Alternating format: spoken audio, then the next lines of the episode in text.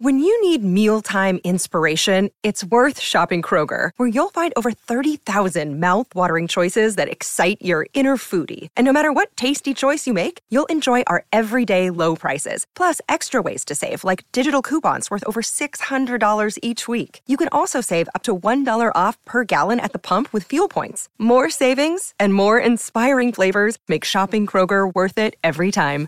Kroger, fresh for everyone. Fuel restrictions apply. Another day is here, and you're ready for it. What to wear? Check. Breakfast, lunch, and dinner? Check. Planning for what's next and how to save for it? That's where Bank of America can help. For your financial to-dos, Bank of America has experts ready to help get you closer to your goals. Get started at one of our local financial centers or 24-7 in our mobile banking app. Find a location near you at bankofamerica.com slash talk to us. What would you like the power to do? Mobile banking requires downloading the app and is only available for select devices. Message and data rates may apply. Bank of America and a member FDIC.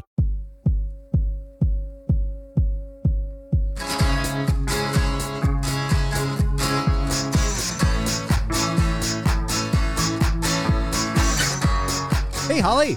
Hey, Dave. How are you doing today on the What Difference Does It Make podcast?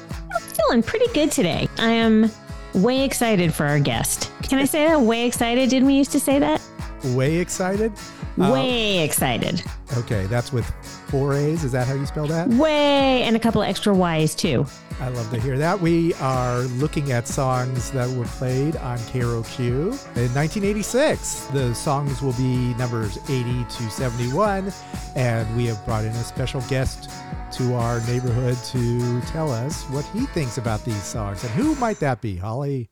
Well, he's not actually from our physical neighborhood because he lives in the Twin Cities, Minneapolis, to be more accurate. To be way correct? To be fully correct, Thank you, Grammar Police. Jake is a host of a show called Transmission, named after the New Order song. He's a club and radio DJ. He is practically the house DJ at this club, this famous club, First Avenue, which you'll hear about. And he is a fan of the music, like we are the, a fan of the music. And he hosts 80s based events all over the country. He is a star in the 80s world. He certainly is. Uh, yeah, you could definitely hear him spinning at First Avenue. You remember that from Prince and uh, during Purple Rain, that was his club. He has this transmission dance nights at First Avenue, and you can hear him spinning all the time. And clearly, you will soon discover he is a fan of 80s music, even though he's slightly younger than us. You can find him on Twitter, Jake. The 80s never ended in my world, rude. And uh, he's always posting fun stuff on Twitter. That's how we discovered him, and we wanted to bring him in. And so that is exactly what we have done. So definitely follow him, but also follow us on social media at WDDIM Podcast and on our YouTube channel at What Difference Does It Make Podcast. So you'll see exactly what Dave is talking about. We'll post outtakes from our interview with him. We're going to learn a little bit more about Jake and talk about the songs that K Rock played back in 1986. We're looking at songs number 80 to 71 on the year end chart that the world famous K Rock played back in the day. So we're just going to get right into it on the What Difference Does It Make podcast. Good morning, Los Angeles. Ah, hello. Good morning, Twin Cities. You got it. I was just listening to uh, Wang Chung's To Live and Die in LA, as a matter of fact, moments ago. Just to prep for this? Uh, no, it just came up. Um, I was listening to um, a prefab sprout, and then on Spotify, when it gets to the end of the record, it kind of goes into like minded. Yeah, and, and that one came up, and I thought that was spot on. Oh, it's a fate. Sophistopop. it's actually sophistopop. It's a. Have you heard of that subgenre yet? I have not. Yeah, it's sophisticated pop. So it's more of the. Um, if if you wiki it, it's a real thing. It's um, well, it is today. It wasn't back then, but I'd say it's probably mid '80s to late '80s. Uh, inspired by Bryan Ferry and Roxy music, everything but the girl, prefab sprouts, kind of like the later Wang Chung, some more just and level 42, simply red. So that kind of sophisticated pop sound. Okay, that, that's a good. That's probably a good label. Can I say that you're looking very sophisticated for early morning on a Monday? I mean, my God, look at. All right, I'm. This is me, Yeah. and Well, look it's at early well, morning for us. It's mid morning you're- for him. I know, but you're Correct. going. I've been working for a little bit yet today. Well, that's that's You- very kind of you. Yeah, it's o- it's eleven o'clock here. It's I nine know. o'clock. I would be definitely more disheveled. You look 9 a.m. But you look like you're going to the clubs already. I mean, come on. He's gorgeous. Look at this guy. My God. I don't know about I don't know about that. I am gonna go get fitted for my first pair of glasses today, which is I'm trying my best not to like put on my readers. I'm at this point in my life where I've never I've never had to have glasses in my life, but um, like it's it's kind of blurry looking at you right now, and I'm like, God damn it! I knew this day would come, but it's. I don't know if you if you can realize when you're wearing glasses, David. So Yeah. I don't know if you if you're a lifer. Yeah, I'm a lifer. It's been, a, uh, but I, I wear contacts on occasion. We, all, yeah. Okay. Oh, Yes. you, you got glasses on too. All right. Yeah. I have, I have uh, reader. Those are readers, but I also have distance now. I had LASIK because I was an all, a year um, a lifer. Also, I had Yeah. LASIK about twenty years ago, and now just started wearing distance again. Got it. Yeah, this see this is new for me. So I'm gonna have to like start wearing glasses, Oh. I guess, for the rest of my life. Unless I want to get LASIK or wear contacts, but I don't think I want to deal with the contacts thing. So Glasses are fun. It's another fashion Yeah. choice, and it's uh, you'll, Totally. you'll enjoy. Yeah. You know, look at Elton All John. right. He's he's made it. Uh, he's made. Look at Elton John. That's a little extreme. No, it's not. Oh, there's still a space age chair. Is that for you or for a cat? I don't have a cat. This is my buddy that sits next to me all day. This is Harry. Oh, Harry. ah, named after uh, Mr. Styles. Harry Connick Jr. As a oh, matter of fact. oh, okay. Oh, Yeah, uh, Harry the dirty dog. It had to be Yeah. you. Totally, we got that. But Harry Bennett, uh, also named after Tony Bennett, he likes to croon, and we love our crooners around here. So Love it.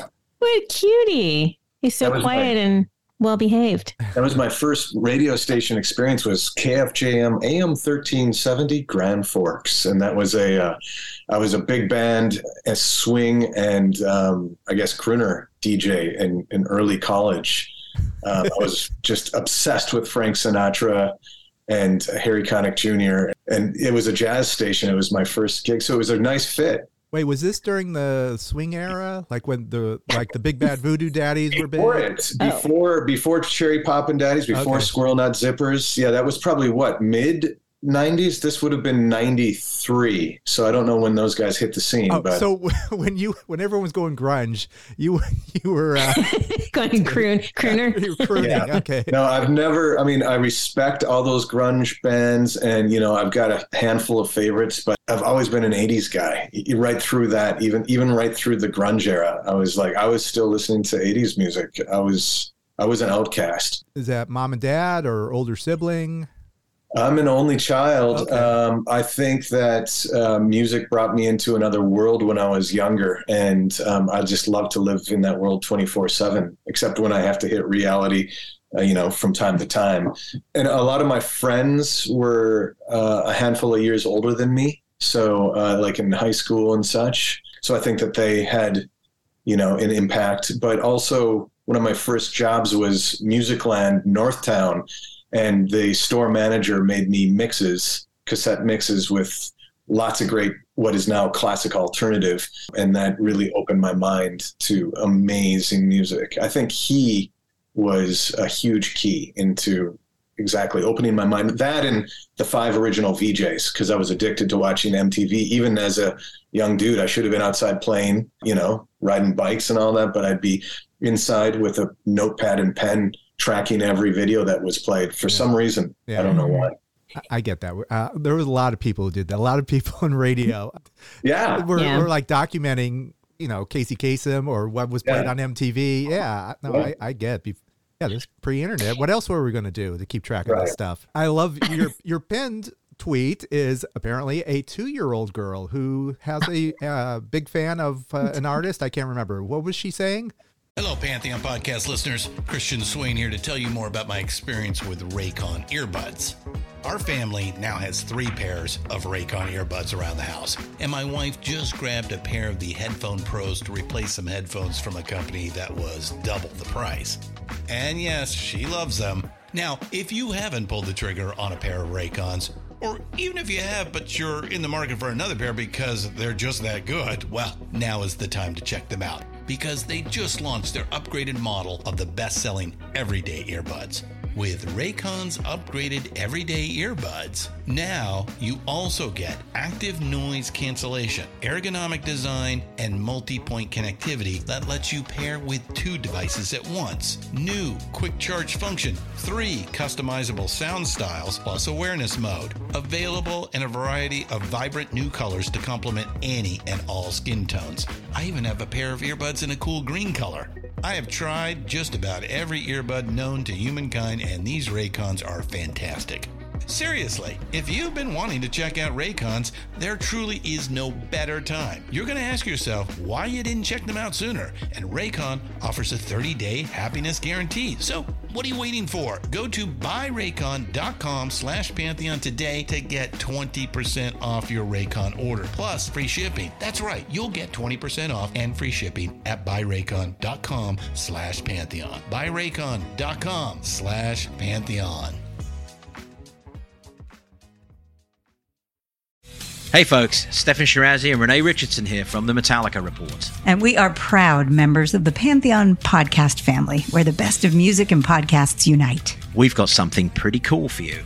We're giving away an exclusive Metallica merch package worth over $250. That's a whole lot of scary guys, skulls, M72, and other sought after Metallica swag. And we've made it easy for you to win. Follow and share the Metallica report, and you're in the game. Go to pantheonpodcast.com slash Metallica, enter your email, and hit that button to be entered to win. And just like that, you're eligible for our monthly exclusive Metallica merch package. And guess what, rockers? You can enter every month. So just do it. And while we love our global brothers and sisters, the lawyers won't let us ship outside the U.S. Yeah, I don't know. Uh, was it Jagger? Jag? No, No. yes, she's. Uh, yeah, of course, she had no idea who Bowie was at the time, but uh, it's a fun word to say, a fun name to say, and um, I, I don't know. I captured magic. It was, just happened right there uh, behind me, and uh, I just had the filming at the right time, and um, I'm just like, God, that was beautiful. Yeah. the magic moments of your kids, you know. Right, right. You open for a lot of artists. Yes. You play set in clubs and bigger venues. Yeah, well, I mean, my, my home club is First Avenue. That's where, you know, Purple Rain was filmed. As a matter of fact, uh, right after this, I have to start prepping. I'll be interviewing Tim Burgess of uh, The Charlatans, oh. doing it Go in in. store at the Electric Fetus record store here. Oh, Uh, Go. he's in town next week, and I'm op- opening for Ride and the Charlatans on this latest tour. So that's cream of the crop for me when I get to team up with people that I really admire music wise. And I can thank the Beatles and Duran Duran for that Yeah. for sure. Those were my Yeah. two. Talk about the prep that you're, you're talking about. So if you you're opening for charlatans and ride, what goes into prepping for? You get like a 30 minute set, or Yeah. So usually what happens, and and hopefully I'll be doing the same for Jerry Harrison and Adrian Belew when they're going to be doing the Remain in Light Mhm. album. Might be doing it for Rick Springfield just because I like me some power pop. how fun. Yeah. You know, so whenever artists within the transmission world come to town, I'll like throw my name into the hat to try to team up with them. And that's how I get to uh, meet my heroes, really, you know, because after the show, I'll go into the green room and introduce myself. And sometimes they'll be like, wow, you're the, you're the guy that was playing the music. Um, that's awesome. The, one of the, that, that really happened where it meant a ton to me when Colin Blunstone and Rod Argent of the Zombies, um, I, di- I did it for them. And they were like, every song you played, man, we were in the back just listening and we were just like, this is just awesome. Like to me, that's like the highest praise I can get as a DJ, knowing like the artists that I'm inspired by are, are really grooving on what I'm doing. What I like to play, I don't, I don't want to tell like the secret sauce, but you know, that's okay. Uh, but yeah, like clearly people who are going to the zombies are slightly older than those going to charlatans. Do you take that into effect? You know, I've worked for five radio stations, three record labels. I've been a DJ for 30 years, so music has been my life forever. So I I know music. I know music outside of just rock too, like R&B and hip hop and working at a record store, you have to know these things. So you know, it's it's uh I don't know. I mean, my wife thinks it's like overboard, right? It's like you're obsessed uh, of this stuff. But you know, I'd rather be obsessed with music than than other things that are are not healthy. Many times I will play influences of artists. That's kind of like where I start. Okay, what bands and artists were these artists influenced by? Mm-hmm. Who were they influenced by? Um, because, you know, it's not only to build the vibe and atmosphere within a club setting before the main curtain opens up and the bands and artists take the stage, it's also wanting to impress the artists themselves, you know, because they can hear what I'm playing. It's not like it's a stadium. Although my first gig back last year, this was wild, you know, because I also do I do a lot of yacht rock events in town, and I also do Camaro rock, and so my first gig back post, you know, when when the world was opening up and people were going out again, my first gig back was a big one. It was an arena at uh, the Xcel Energy Center downtown St. Paul, bringing Toto and Journey to the stage, which was like never would have seen that one coming. But they asked if I'd be interested. I'm like, hell yeah! It was it's wild and you know you throw on cheap tricks surrender and that gets an arena going right there. That was, right. so you, so was it arena because you're thinking I'm, I'm sure it's an arena. I gotta get it's got to be big. The music's oh, gotta yeah. be like there was like tens of thousands and i was i felt more awkward than i ever have in my life because I, i'm not flipping platters. I mean i learned how to dj on vinyl back in the 90s but i'm i had a laptop and i asked them please, you know, don't put me on the stage. I, you know, if anything, just keep me off the side of the stage because I'm just standing there behind a laptop. There's no show. Uh-huh. And they're like, no, they want you in the middle of the stage with the spotlight on you. And I was like, oh my God, I, am so not that kind of DJ. I'm not the, let's do it. You know, you know, that's not, that's not me. I let the music do the work. I got on the microphone and I'm just, you know, I'm just like, hey, who's ready for Journey? You know, I did one of those things. Oh, yeah. but, uh, Journey's about to take the stage.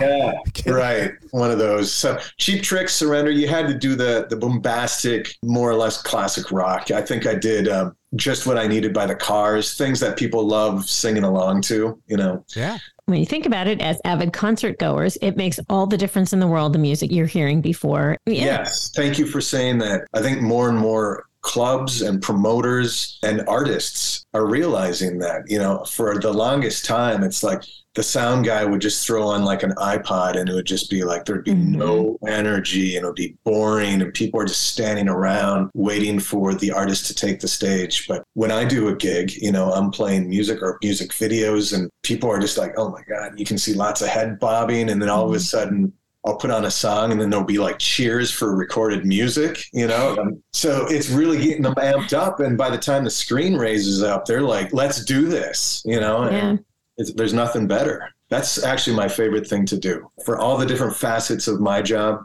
Being able to bring, you know, my favorite artists and bands to the stage is, is what I love doing. Tell me about First Avenue because, you know, yeah. it's like I heard the replacements and Husker Du, like all the bands I used to love, and then of course Prince, and it kind of created this mythology uh, on this club. And I, you know, I've never been there before. What is what's so magical about First Avenue? You should go. It's so magical. I am so honored to be a part of, I guess, the family. I grew up there on Sunday nights. It was the all age, you know, Sunday night dance mm-hmm. party for teens, and being able to like go dance at a club downtown Minneapolis uh, with friends. You know, you're just old enough to get your driver's license, and I would be out on the dance floor, and they'd be playing, you know, amazing music, and I would look up into the DJ booth, and I was just like in awe. And little did I know that like that would be me, but I would I like would dream of it, and and since then I've been honored to sell out the venue eight times myself now with different Prince tributes. Uh, New Year's Eve parties and anniversary parties for transmission. As a matter of fact, I'll be doing the 22nd anniversary of the transmission dance party coming up on April 15th. I'm going to try to find a guest DJ. I've had uh, I've had Clem Burke, DJ. I've had Andy Rourke of the Smiths be a guest DJ. Oh. Daniel Ash. I try to bring in people who are like within the world of transmission to be guest DJs at some of my anniversary shows. It's quite a history. It's uh, the main so, room, right. and then attached to it is the Seventh Street entry. Right, right. And it's an old Greyhound bus station that was from like the 30s or maybe 40s, 30s. the Seventh Street entry, I believe, was the bathroom of the bus station, um, and, and the main room is where like a lot of the buses would be parked. It's got a great, great history. And the Seventh Street entry is like that's the place that gave birth to the re- the Mats, the replacements, and Husker Du, and mm-hmm. a lot of great Twin Cities. You know, there's the Minneapolis sound, right, of Prince and the Time and artists like that, and then then there's that Minneapolis rock, and they just kind of coexisted. It was like it was the Seattle before there was a Seattle for yeah. a while. You know? Oh yeah. So we've learned about Jake. Now we got to learn how to pay the bills. So we're going to take a break, and we will return shortly.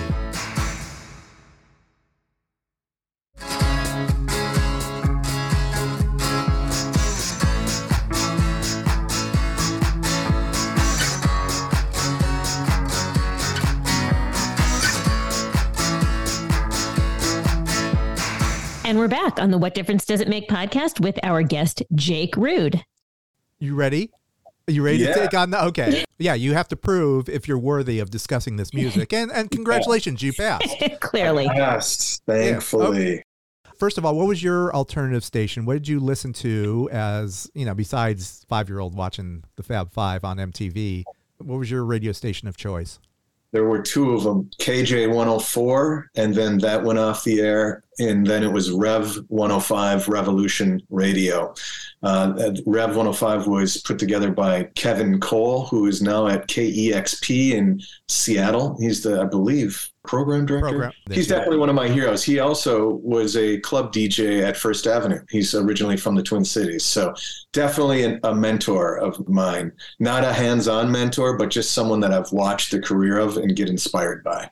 KJ 104 and hit me perfectly because it was sophomore year of high school and it coexisted perfectly with MTV's 120 Minutes. They were playing a lot of the same stuff, very influenced by British bands as well. So a lot of dream pop and shoegaze. So Cocteau Twins, My Bloody Valentine, Catherine Wheel, Lush, bands like that that just blew my mind and are still favorites today. So you were always that guy. You were never top radio, top 40.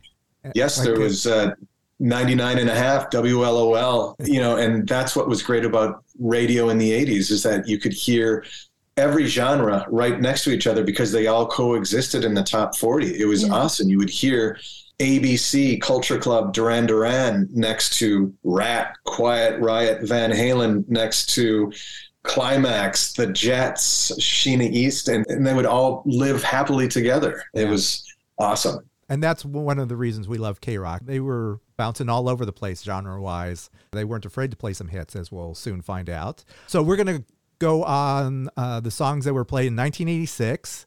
Uh, this is the year end list, and we are going to do our, our 10 song chunk is number 80 to 71. And we start off with number 80, Tears for Fears, Mother Talk, which. Mother's Talk. Mother's Talk. Thank you.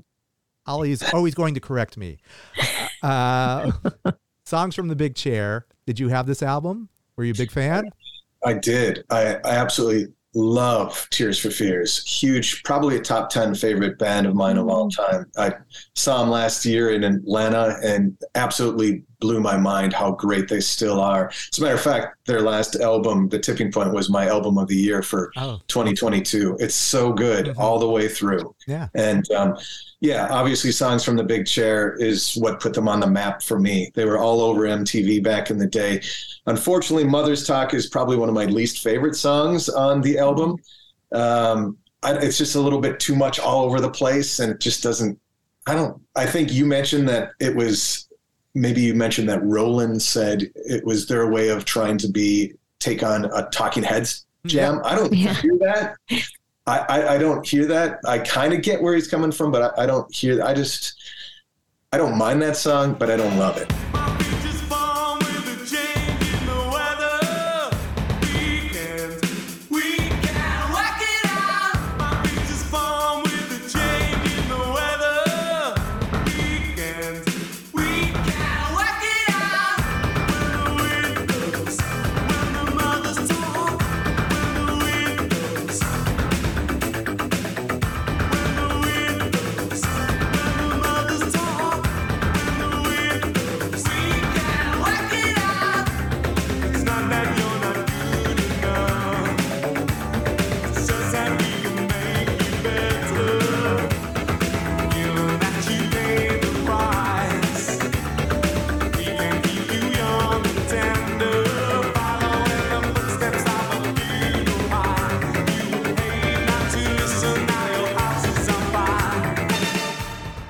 Did they play that song uh, at the show last year? Because you know, seeing as it's not a favorite of theirs, but it still was a single that you know off one of their their, their most popular one of their most I don't popular. think records. they did. I'd have to like go out to setlist.com and check, but Yeah. uh, I don't think that they did.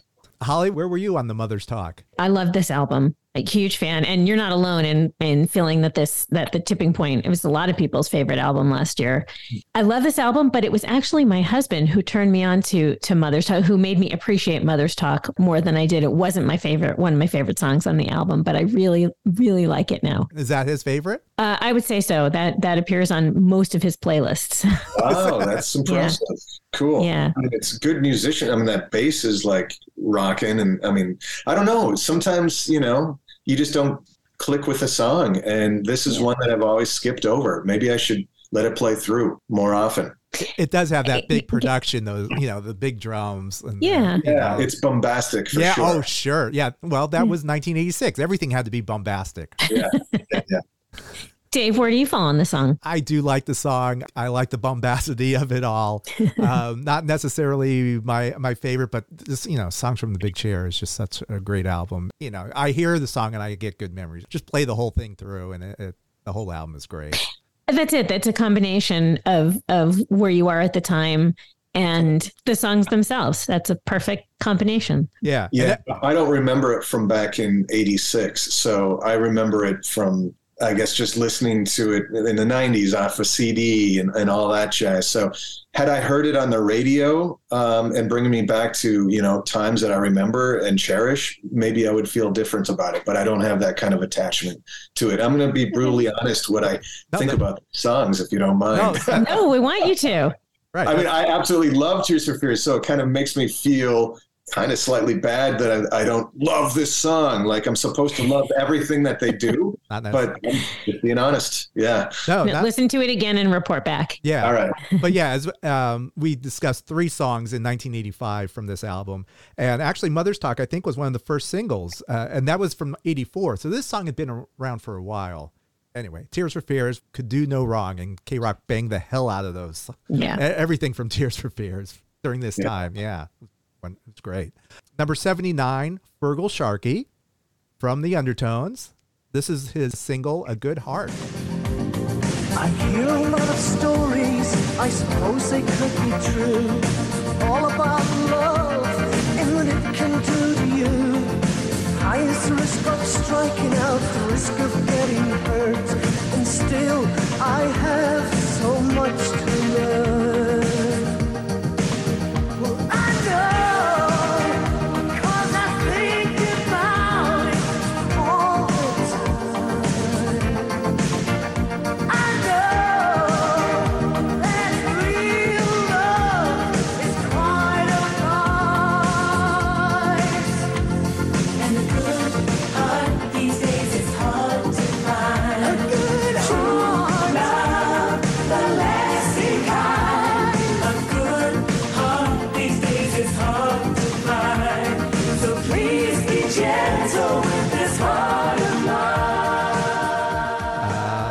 Uh, Sharkey, Undertones, uh, Teenage Kicks. What do you think? What did I love the song Teenage Kicks. I really groove on the undertones. This one, I wasn't feeling. You kind of threw me way up in the high numbers here, and I- I'm not going to be like not grooving on all of these songs, but um, I just prefer him as the lead of a punk band named the Undertones versus more of the soulful styling. That's just me personally. I love him as a punk and his punk. Um, his pop punk type vocals, but um, and this this one didn't speak to me. Yeah. Did you see the video? I love it. So 90, 86 Long with the long hair flowing. What Bono would look like in, in 87. Yeah. I could just see the the influences going across the board of like who's you know they're they're kind of all you know Jim Kerr's Simple Minds was rocking the long hair and all of that. Just it was the time. yeah. It certainly was. Yeah. Just a side note to what you said about the, the lower numbered songs. There was no real science to this that they picked songs that just some of them are just off the wall. Right. But they were they were played. These songs were played in 86. Mm-hmm. But with, you know, classic alternative, they're not necessarily, they're not going to play a Feargal Sharkey. So that's why we have kind of, uh, we're picking up the baton and, and carrying it with us. Yeah, and just kind of remembering these songs. sure. I love So- that you guys are doing this. So this song was written by Maria McKee, produced by Dave Stewart. It kind of has like the an LA flair to it. It definitely has an LA flair to it. I'm sure he Yeah. recorded this in Los Angeles. She's from here. She's from our, you know, sort of our neighborhood. Is she Um, really? I, I, so she's not Irish, Maria McKee. Oh no. No. Do yourself a favor. Go look up the debut album from Lone Justice. If you like the like Tom Petty and the Heartbreakers, if you're a fan of that, give a listen to that because it's like all the Heartbreakers playing. It was produced by Jimmy Iovine. Didn't he produce that? Oh, he might have. He might have. Anyway, It's- there's our pick. So g- give that It's a one a, great listen. Yeah. All right, I'll Yeah. check it out. Or just ways Right. ways to be wicked or something like that. You, you can you'll hear the uh, the Heartbreakers. It's uh good stuff. You got She's your, great. dad, your dad rock side showing through again here, Dave. I know. Yeah. Uh, I can't help it. I mean, look at me. Look at me. I mean, Yeah. come on. Please. I can't hide it. She- So Maria McKee wrote A Good Heart, and that was about her breakup with Benmont Tench or about Benmont Tench. And then Benmont Tench wrote the response song, and Feargal Sharkey, it was the second song on the album. It's called You Little Thief. Oh wow! And Frigo sang that as well. Yeah. Whoa. Okay. Yes. Oops, Caught right in between, eh? Yeah. I now I have to go back and listen to that Oh. again. I like the undertones and I liked him, but this was a total pivot and I love this song so much I can't say enough about it. Nice. Yeah. I honestly don't remember it. Worth listening to. Both were raised in Los Angeles on KROQ. That's a very big difference than being in the Midwest. Right. That's why it's fun to get someone with fresh ears to to hear these Mhm. songs and just kind of like, Yeah. oh, okay, this is kind of cool, or I don't, you know, or just shake your head and say, I don't get it. That's Yeah. Yeah. I'll have to dig more into Lone Justice and revisit A Good Heart. I'll I'll, I'll do that. Let's go to number 78. This is another solo song. This is from the Wall of Voodoo frontman, Stan Ridgway. Drive, she said. Sitting right behind me, I could smell her perfume. It was something I smelled before.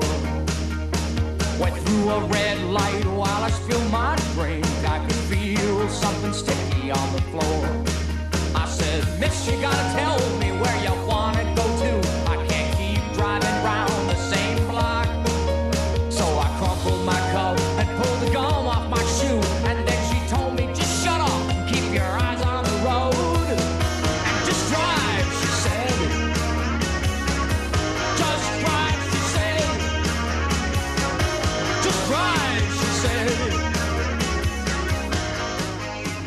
This is an LA band. I think it's kind of like an Oingo Boingo thing. I, I'm sure it wasn't played anywhere else, but are you familiar with Wall of Voodoo and their, Yeah. their output? Obviously, Mexican radio. That was all over MTV back in the day. And it's a song that I still play out at the clubs. I really dig Stan and I dig his vibe. I dig his artistry. Just, you know, just don't box him in, right? He's an artist. so I really admire him. And I feel like more people should know of him than they actually do. It's kind of like a, an Oingo Boingo thing. You mentioned them. It's like not a lot of people know Oingo Boingo outside of Dead Man's Party, outside of the West Coast. And Oingo Boingo are one of my favorite bands. You know, I absolutely love them. What did you think of this song, Drive, she said? I, I liked it. I unfortunately don't know Stan Ridgway's solo career as, as well as I probably should, but revisiting this song, I, I was familiar with it, but uh, one that I don't put on often. But it does make me want to go back and, and re listen to it and actually check out more of his earlier solo material. He's, as you mentioned, he's just like Wall of Voodoo. Just the more you dig, the more you get into some interesting music. Clearly, a, a unique sound, and KROQ really loved it. Okay, so everyone's favorite Australian band, the- the Venetians. This is why we do this. The band is called the Venetians. The song is "So Much for Love," which reached number three on the national charts in Australia.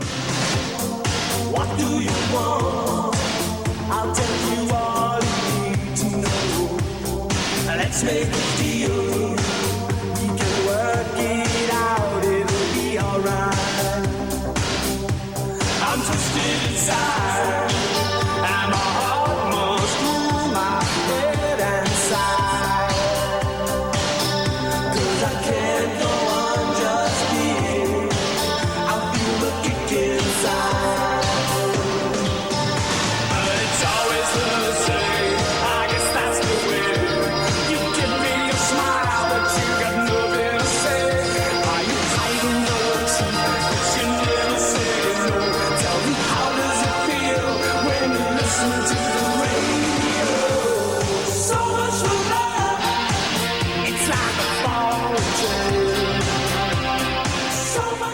As someone who had never heard the song, I'm assuming, what did you think of this? Correct. Yeah. Never, never heard of the band. Never heard of the song. And um, I mean, I do love me some artists from down under, but uh, I can't say I'm a big fan of this song. I couldn't get over the mane of his hair. Yeah. Watching the music video, it's just so overpowering.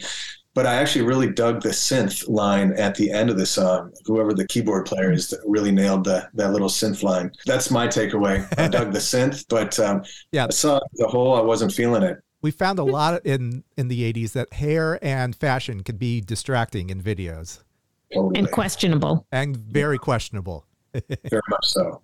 Dave, did you remember the song? No, no, I don't remember this. Uh, but did it stick uh, did stick in your head? There's been some songs I've listened to, and then I'll wake up and then, like I'll hear the the song will still be in my head. Is this is this some sort of earworm for you?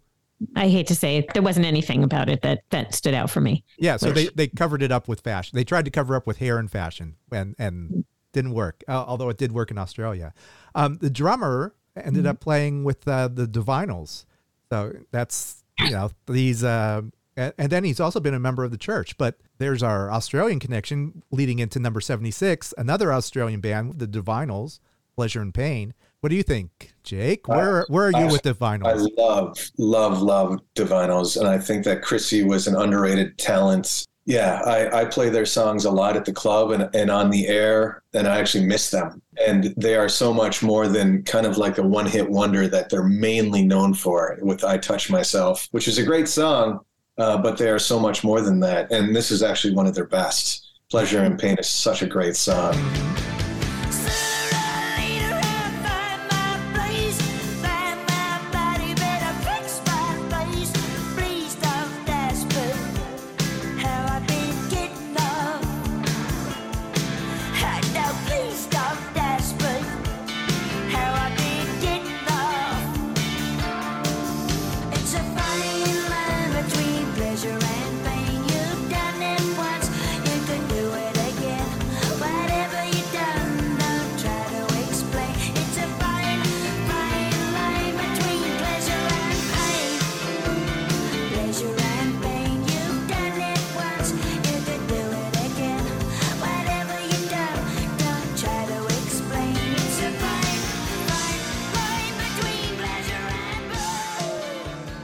Holly Knight, right? I think, did Holly Knight write this one? Okay, I didn't know that. That's cool. Yeah, she's a big one in 1986. In the '86, she had her own. Uh, what was it? The uh, the Tina Turner. Better be good to me. Did she do that Yeah, one? she's also Love on the our. Battlefield. She did. Yes, she wrote many of our. Yeah, she's on our songs. list. So as I watch the video, I can't. I mean, she has this Carly Simon, Mick Jagger look about her. That's just. I, She does. She's it's so cool. Yeah, Yep. Yep. She oozes cool. Yeah. Yeah.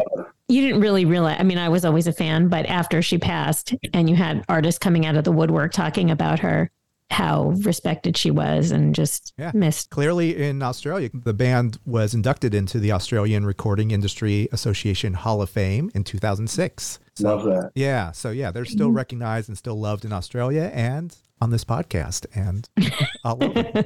Number 75, your daughter's favorite artist, David Bowie, Absolute Beginners.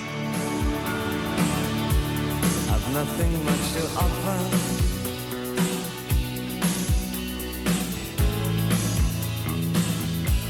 There's nothing much to take.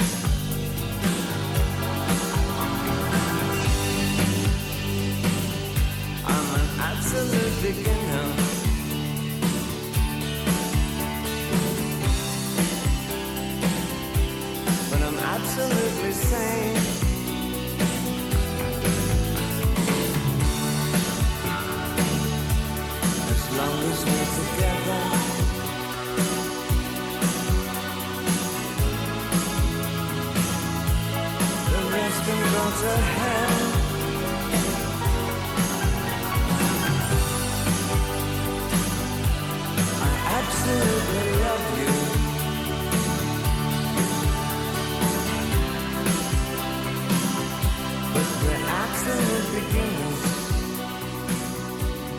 let Jake take it from here. yeah. Obviously, every artist has done some clunkers. This one isn't a clunker. Bowie didn't do too many of those in my eyes. Um, Even some of the uh, songs or albums that people dislike, I, I dig. This one, I, I- I hate to say I've never seen the movie, which is kind of sad Ah. to say. That's all right. Uh, but I do love this song. I feel like it could have been cut in half to really uh, encompass some great power. And uh, I think it probably could have done even better as a single. Uh, when a song is too long, it just kind of starts dragging on. But obviously, Bowie wanted it to be seven, seven and a half minutes for a reason. So I got to respect that. Let's go to number 74, Falco, my favorite, Rock Me Amadeus. I'm sure you play this a lot in the clubs. I played it last week, as a matter of fact. It gets, it, it gets requested a lot. Uh, talk about bombastic. I mean, those drums.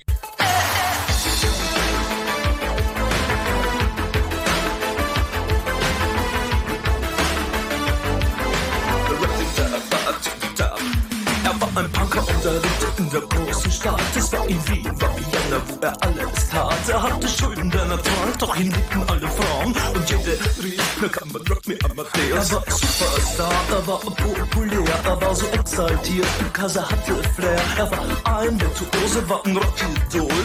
Und alles rief, na kann man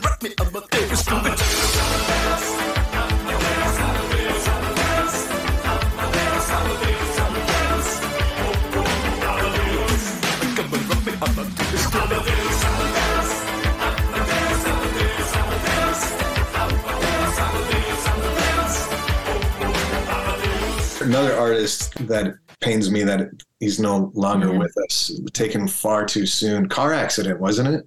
Yeah. It would have been really fun to be able to see Falco live for sure. I mean, this one was all over MTV. This one was all over the radio airwaves um, here in the Twin Cities too. So know it, love it. I dig it. You watch the video and you just watch him strut around. I, I find it hilarious. Like, Talk about bombastic. yeah. Yeah. Yeah. He's got an aura about him. And, um, you know, I don't, was he like the Elvis of Austria? I mean, because people love, people love him, you know, it was Yeah. cool. He just, he does look like a guy who just did a lot of cocaine in the 80s.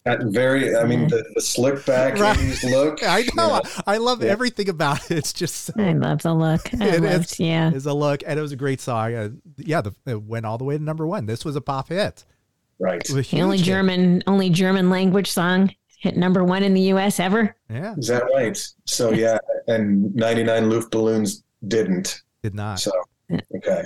Okay, so Devo fan, we're going Yes. to number seventy-three. This is Martini Ranch asking the musical question: How can a laboring man find time for self-culture? Jake, please answer the question. That it's true. Um, you know, as we mentioned earlier, huge fan of Oingo Boingo, huge fan of Devo. So if you're a fan of both of those bands, you, you kind of have to love this song. I have no other model but myself to play. I'm a man from birth. You won't turn me away.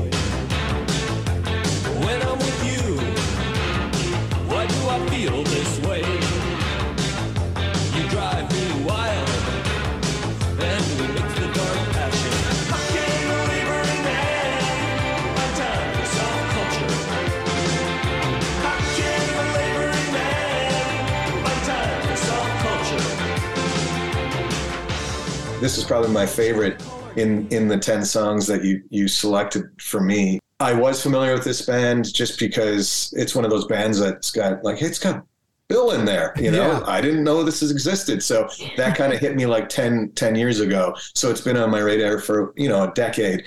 Do I put it on and listen to them often? No, but I really love it every time I'm revisiting it and uh, reminded of the song and especially the video. I love, I mean, yeah, like you said, it, it's kind of got that Dieter vibe from SNL. Totally. yeah. I love their head moves in it, sprockets. Sprockets. Uh, did, did Bill Paxton direct this video?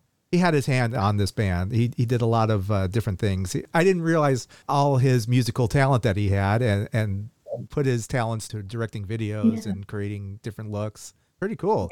Did you know Fish Heads? Because this is something, this is also something he directed. Barnes and Yes. Barnes. I, listen, I listened to uh, Dr. Demento growing up, so Yeah. Fish heads, eat them up, yum. Yes, no doubt. Sure. Yeah. Also, oh, with the the video, there's also did you did you catch Anthony Michael Hall and Judge Reinhold in the? I did. I did. I thought those were great cameos. I mean, I really love everything about this song and this video. It's great. I'm. It's it's too bad no, you know, not as many people know about it.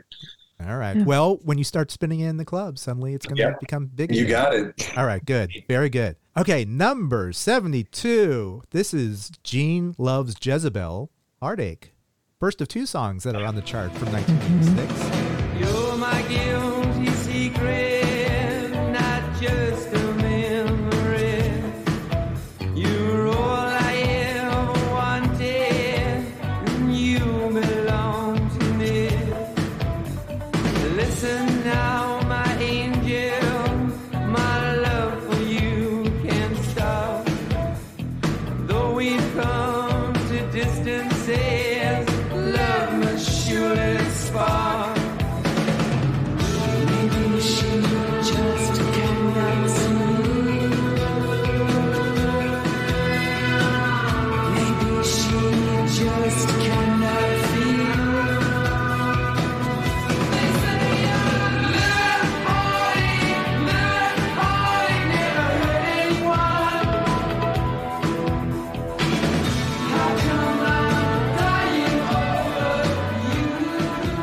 This is the original Gene loves Jezebel. There, there's the Je- Gene loves Jezebel. The, I didn't realize it was uh, these were twins, uh, identical twins, uh, and of course because they're they're siblings, they do not get along at, at all. So uh, Yeah, they've there's a got that. Kinks Oasis Black Crowes thing going on, it's, it's, it's unfortunate because uh, I'm a fan. I'm a fan of the band. I've actually worked with Jay, and he's come and played the Twin Cities. But um, I love the music. I love the legacy of the band. I like their history, but uh, at times, like the vocals can really grate on me. I like the music, but um, I can't sit and listen to an entire record of theirs. The vocals will sometimes. I need to bring myself back every that- once in a while. Is that one of those things where sometimes where the vocalist will ruin the songs for you? Like if, if you don't like the vocalist, it doesn't grow on you. Like I'm I'm sure the first time you heard the band Rush, you're like, Right. that's his voice.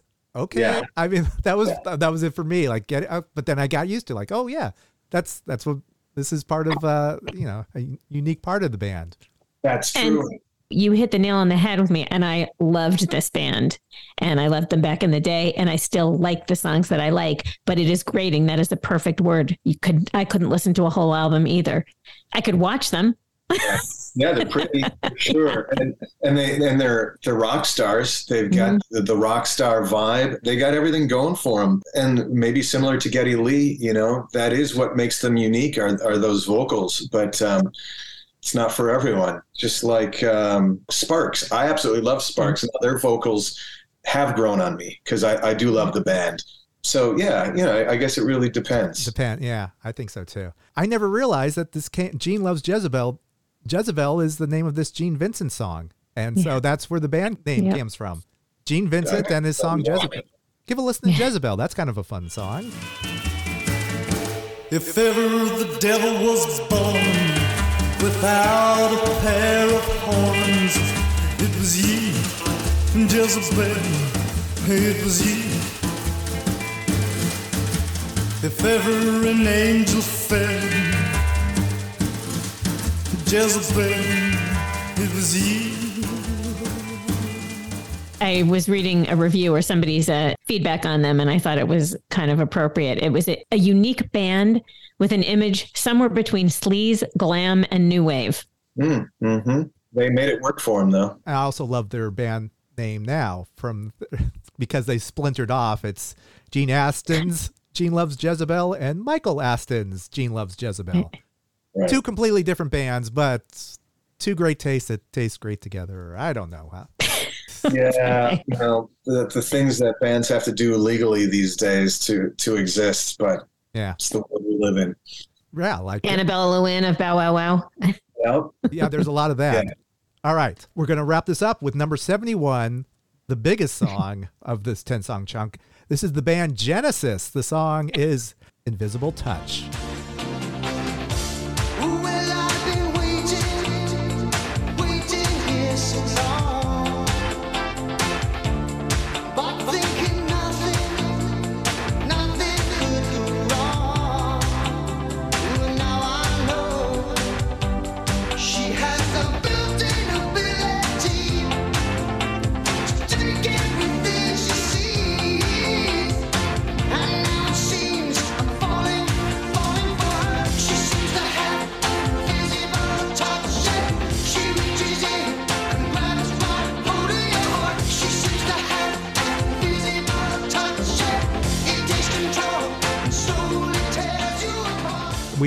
Mentioned Rush briefly. Prog rock fan at all? Uh, I do like some prog rock. Uh, I like krautrock even more. but um, this era of Genesis, I can give or take. There are some ones that stick with me. This one was played too much. It was the I heard it too much syndrome.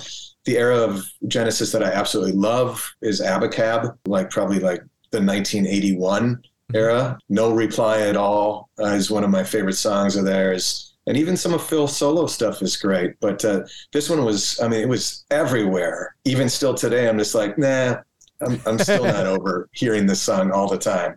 I have come to appreciate him much more with his sense of humor. And I mean, obviously appreciate him as a talent, but way overplayed. And it's funny, this at this Genesis era is almost interchangeable with the Phil Collins, some of the Phil Collins stuff. And it's not, that's not how, what I want when I listen to Genesis.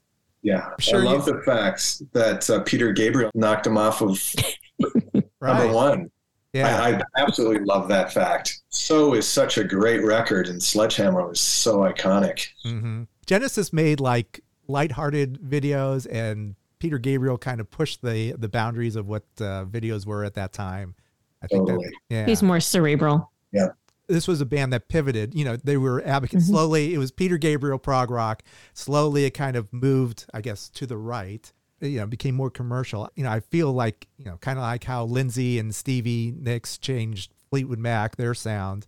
Phil Collins kind of moved Genesis into this this very commercial way that paid off tremendously. But Yes. Yeah, you know, MTV changed a lot for a lot of bands. As a matter of fact, yesterday I was listening to a Spotify playlist that I created. Artists that changed their sound for the 80s. So, Oh. you know, they were uh, very similar to Genesis, very different in the 70s, and then who they became in the 80s. But uh, I mean, I can share some of some of these that are in my playlist if you want. And MTV really propelled them, you know, into a different, uh, I guess, music universe because artists like Rod Stewart, right, like the Maggie May, or more of like the mandolin or the the acoustic or just the rock and hot legs era. You add some synthesizer into the MTV, and then we've got Infatuation and Young Turks, Yeah. which is is great. Let's see. You, you mentioned ZZ Top, Legs, Hall and Oates. Obviously, did that extremely well. You know, they were a very different band in the '70s, and then MTV era. Hall and Oates is amazing stuff. Did it in a minute and out of touch. Billy Joel with Pressure. Frida from ABBA. I know there's something going on. You know, Yeah. there's different than some ABBA. Steve Miller bands, Abracadabra. Very different than sure. that had Yeah. 80s sound versus the the 70s. Then obviously yes with owner of a lonely heart very Mm-hmm. different in the 80s than they were in the 70s. Trevor Horn. Trevor Horn, exactly. Yeah. Asia, the Tubes, Jefferson Starship. Yep. because it took me a while, like probably in the later 80s, when I became older, like I discovered, oh my God, Rod Stewart was a completely different singer. and, and wow, how cool is, I mean, it was like a new discovery for me when I suddenly heard this stuff. Like, like, um, I wasn't a Bob Dylan fan in the 80s because I, you know, I didn't, I couldn't connect to any of that or, or, uh, or Neil Young. They were trying to do their 80s thing and I just didn't connect with me. It wasn't Yeah. until later and, you know, you start getting gray hair and it's all that stuff like and you Yeah. start going back like oh my god these guys these artists are are amazing you just have to you know just look a little bit further back and you'll find it and now they're they're still making great stuff too so Totally. yeah, Yeah. all right well thank you very much this has uh, been great I, i'm glad we finally hooked you in This has been really fun. It's fun to get to know both of you and Yeah. I admire what you're doing. You're doing something that is a little secret dream of mine. So I've been a guest on like five different podcasts in the last last year or so. So it's like maybe that's the universe saying, "Dude, do this. Do it for yourself too." I don't know. make Yeah. a demo all right so plug your stuff what you can we hire you how do we get you Yeah, I traveled more last year than I ever have. People flew me out to five different cities to do their like their 50th and their 60th birthday parties. Transmission hyphen music.com. The bulk of our business is, is local weddings and all that jazz. So I, I do the the gigs where, you know, hey, we're having a 50th birthday party. We love the 80s. Would you do it? Damn right I will. Yeah. I will rock your party for you. All right, All right. Dave, my 60th birthday. All right. That's what I want. Jake will rock Scra- our. scra- scratch Richard Blade. We'll take. We'll, we'll, we'll hire Jake. That's Richard and I, I. I consider Richard a, a friend. We follow each other on social media. I did a gig with him at 80s in the Sand last year. One of his best friends, Stephen Wayne, is who I work closely with at 80s in the Sand. And people call me like the Richard Blade of the Twin Cities. Like Richard Blade does exactly what I do, but obviously he's got this unbelievable background. His autobiography is is was probably the quickest read that I've ever done. I mean, he's lived a life where I'm just like my my jaw kept getting lower and lower as I went through that book. Like talk about an inspiration. I've got nothing but great things to say about Mr. Blade. Well, Anyway. Dave Holly was awesome to chat. Appreciate it. Thank you so much for your time. And uh, yeah, it was Thank- great. Really great. Thank you, Jake. It was All so nice to meet you finally. Nice to meet you both. All right. Take care. Thanks. Thanks. All right. Bye. Yep. Bye bye. Ladies and gentlemen, Jake Rudh was with us. How about that, Holly? That was that was dynamite. Was it clear out of sight? It was all right. All right. Well, mothers do talk, and that's what they say. Very good. Is there a change in the weather? Can we work it out? Oh, look at you. See, you do remember some lyrics. Okay, wonderful. Just knew Jake from his Twitter account and his, his very active Twitter account, which we highly recommend you follow uh, and learn more about it. He always uh, posts fun facts uh, as, as we do. Yeah, as you might have gathered, Jake is a pretty busy guy, but his social media, we get lots of great information from him on, on social media. I think he's a pretty damn good DJ too. Yeah, and a good speaker because uh, he was able to communicate the songs that he liked and he hated back in the day. Actually, it's it's fun. We've talked people of varying ages, and Jake is uh, he's still Gen X, but is uh, you know we're on the we're in the upper spectrum. He's uh, down near the the bottom of the. We're, we're clearly Yep. superior Gen X generation. He's you know slightly lower, but still a good Gen Xer. We, Acceptable. we we accept him as a as one of our own. uh, uh, yeah. Well, thank you very much to Jake Rudh. He was wonderful and a, a spectacular guest, and gave us some wonderful insights into the music that was played on KROQ back in 1986. As we do, we come back every week with new music to look at, new old music. So please subscribe to our website and wherever your preferred podcast platform is. Press that subscribe button. And how else can they keep track of us, Holly? And if you just can't wait until Friday to hear from us, you can check us out on social media at WDDIM Podcast and on YouTube, where you will find many, many outtakes from interviews and some of the concerts we've seen at What Difference Does It Make podcast. Sounds wonderful. I love to hear these things. Anything else? We're all good. Got. I think see. we're I think we're good. Okay, you know, 1980 to 71. Uh, subscribe, press that button, uh, leave us a review. Hey, what do you think of us? Look at us now. Tell us what you think about our transmission. Yeah. Okay. Well, uh, until next week, then. This is Dave. This is Holly. Check you later. Over and out. It's NFL draft season, and that means it's time to start thinking about fantasy football. FantasyPoints.com features industry leading experts and prognosticators using proprietary hand charted data to help you score more fantasy points. FantasyPoints.com is the place to go for whatever kind of fantasy football you play. Whether you play fantasy football, daily fantasy sports, or do a little bit of everything, Fantasy Points has the meticulously researched content to guide you to victory. And why wait for the fall? Fantasy Points also covers the new spring football league, the UFL. Join the guru, John Hansen, Scott Barrett, Joe Dolan, and other massive names in the fantasy football universe with an exclusive offer. Use code Pantheon for 15% off any fantasy points package, including the all in package, with access to every article, tool, and data nugget that Fantasy Points has to offer. That's fantasypoints.com and code Pantheon for 15% off at Fantasy Points. Fantasypoints.com, code Pantheon. Score more fantasy points.